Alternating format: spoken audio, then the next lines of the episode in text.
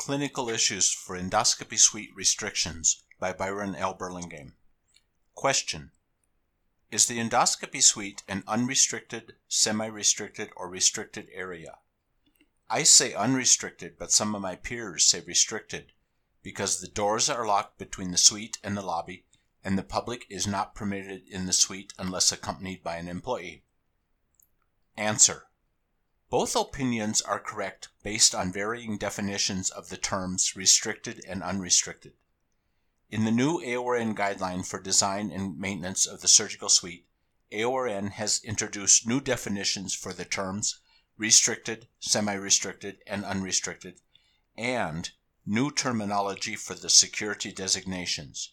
This should assist with decreasing the confusion related to the use of these terms. The new definitions and security designations use zones to describe the area inside the building. In any healthcare facility, there are two types of zones. The first type is the intended use of the space zone, such as restricted, semi restricted, and unrestricted. The second type is the security zone of protection. The intended use of the space zone is not connected to the security zone of protection. Each intended use of the space zone has four components. All four of these components must be met before an area may be labeled as an unrestricted, semi-restricted, or restricted zone. Applicability of the component to the area can be determined by answering the following questions. The first question is, what is the intended use of the space zone assigned to the area from which the person is leaving to enter the area in question. For instance, a semi restricted zone can be entered from an unrestricted or restricted zone, but a restricted zone can only be entered from a semi restricted zone. The unrestricted zone is accessible from the exterior of the building or other semi restricted areas. The semi-restricted areas are accessible from unrestricted areas or restricted areas, and the restricted area is accessible from semi-restricted areas only. The second question is, is surgical attire required? In the unrestricted area, surgical attire is not required. In other words, wearing of street clothes by all is permitted. In the semi-restricted area, surgical attire and covering all head and facial hair is required for personnel entering the semi-restricted area, but patients may wear street clothes if covered as much as possible with clean linens or a gown. Surgical attire and covering all head and facial hair is also required for personnel entering the restricted area.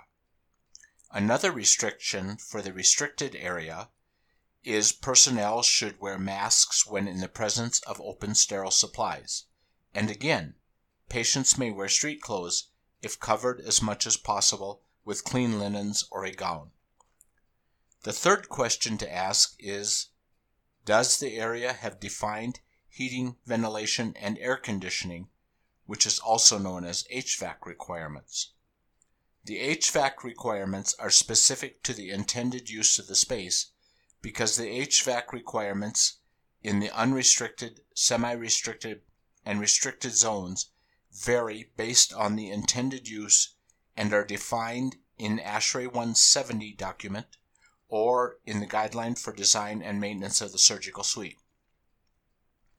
The fourth question is related to surfaces. The question is Does the area have requirements regarding what types of surfaces are on the floors, walls, ceilings, and cabinets.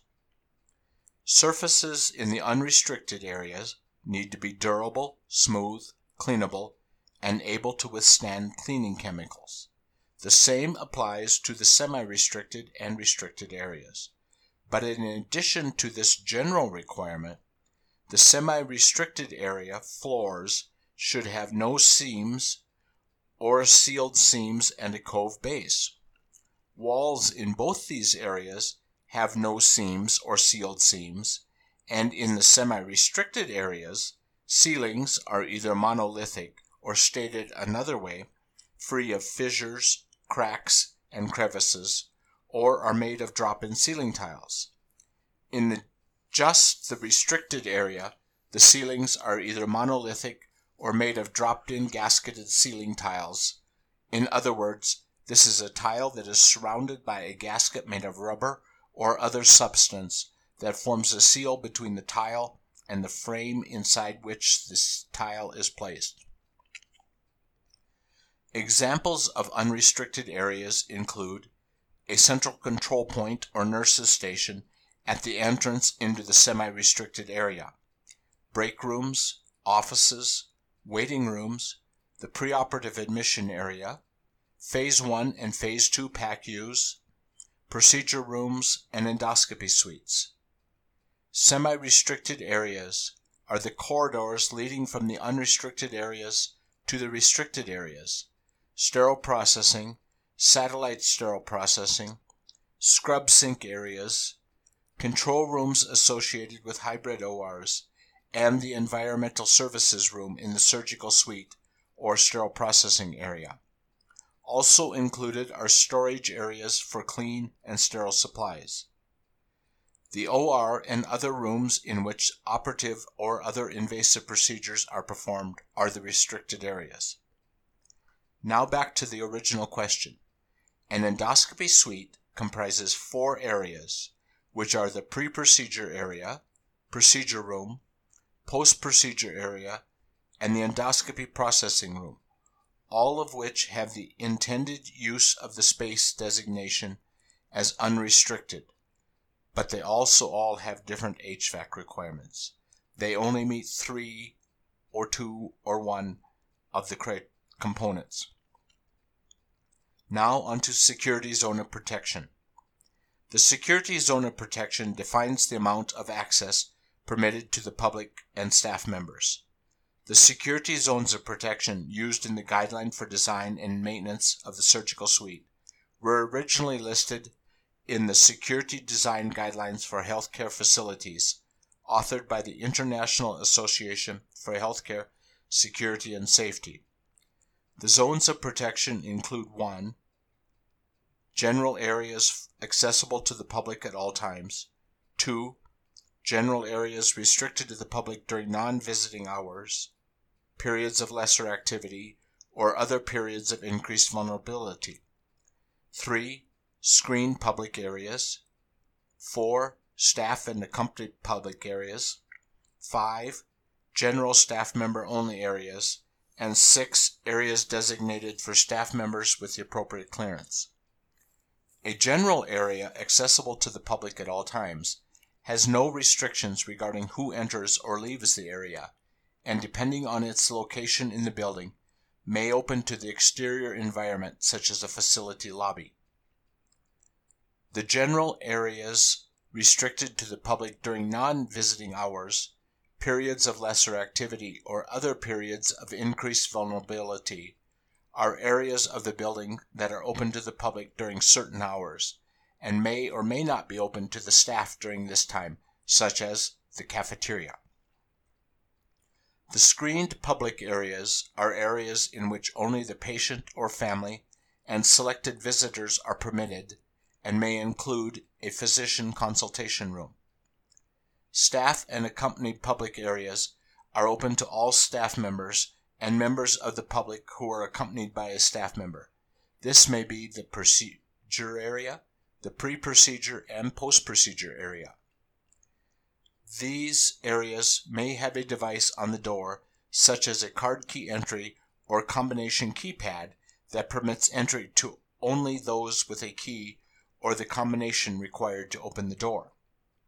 The general staff member only areas are areas of the suite in which the public is not allowed. An example of this is the endoscopy processing room. The area for designated staff members with appropriate clearance limits access to only those whose professional qualifications or job descriptions permit them to enter the area, and this, for example, is the pharmacy. The determination of which security zone is correct for a specific area is a facility decision and should be defined in the facility's policies and procedures. For the endoscopy suite, the security zone of protection varies by the area of the suite, but in other situations, such as the obstetrics unit, it will apply to the entire suite or the entire area. In summary, the security zone applicable to the endoscopy suite, as defined here, varies, but the intended use of the space zone is unrestricted.